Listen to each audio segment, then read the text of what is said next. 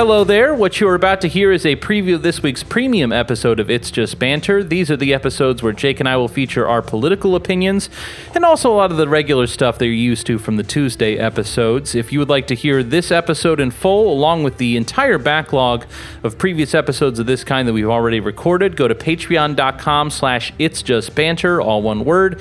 It's only five bucks a month. That five bucks helps us to be able to dedicate a little bit more time in our lives to the podcast and also just makes our lives better because people enjoy life more when they have more money. So think about signing up, and either way, please enjoy this preview.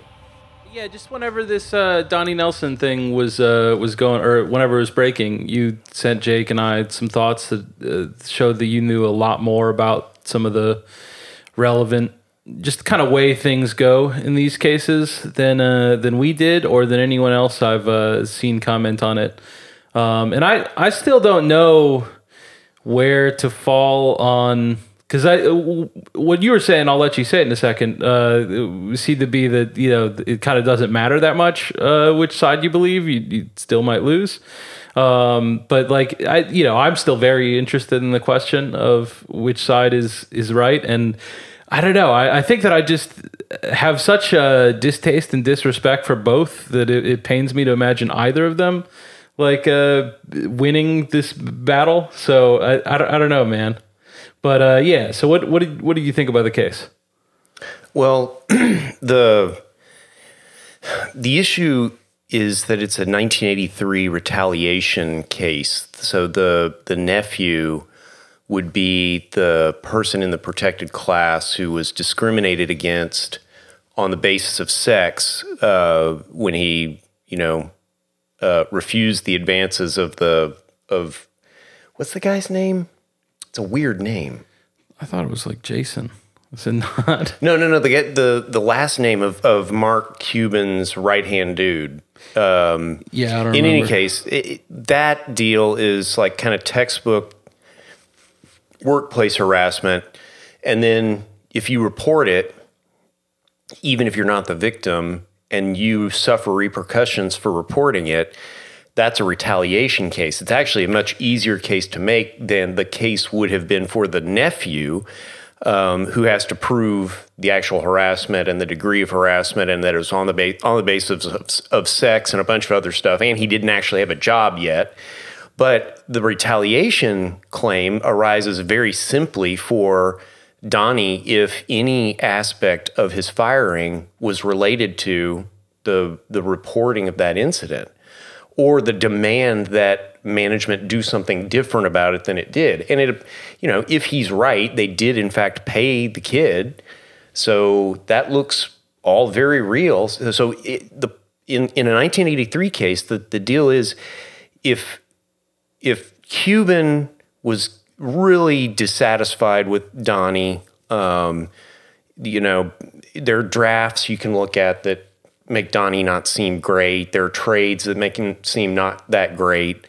Um, there's apparently, um, you know, uh, personality conflict. Um, didn't get along with Haralabob. Yeah, Haralabob's been really pretty vicious about uh, old man Donnie and how he doesn't know anything. Um, but even if all that is just building up in Cuban's head over years, and he's mm-hmm. finally just had enough of Donnie. And by the way, he also reported this thing about my favorite employee that I don't believe, and I think he's lying about it. And I fire him. That's, I mean, essentially, Cuban is sort of admitting to the retaliation. Um, I really think his his statements after that case were filed are going to cost him dearly. So what, which, which ones are you talking about? Where he said that everything is a lie, it's all made up. Um, I mean, he's just making these insanely categorical statements that are facially not true because some of the stuff that Donnie has alleged in this petition, everybody knows, you know? And so what are you talking about there?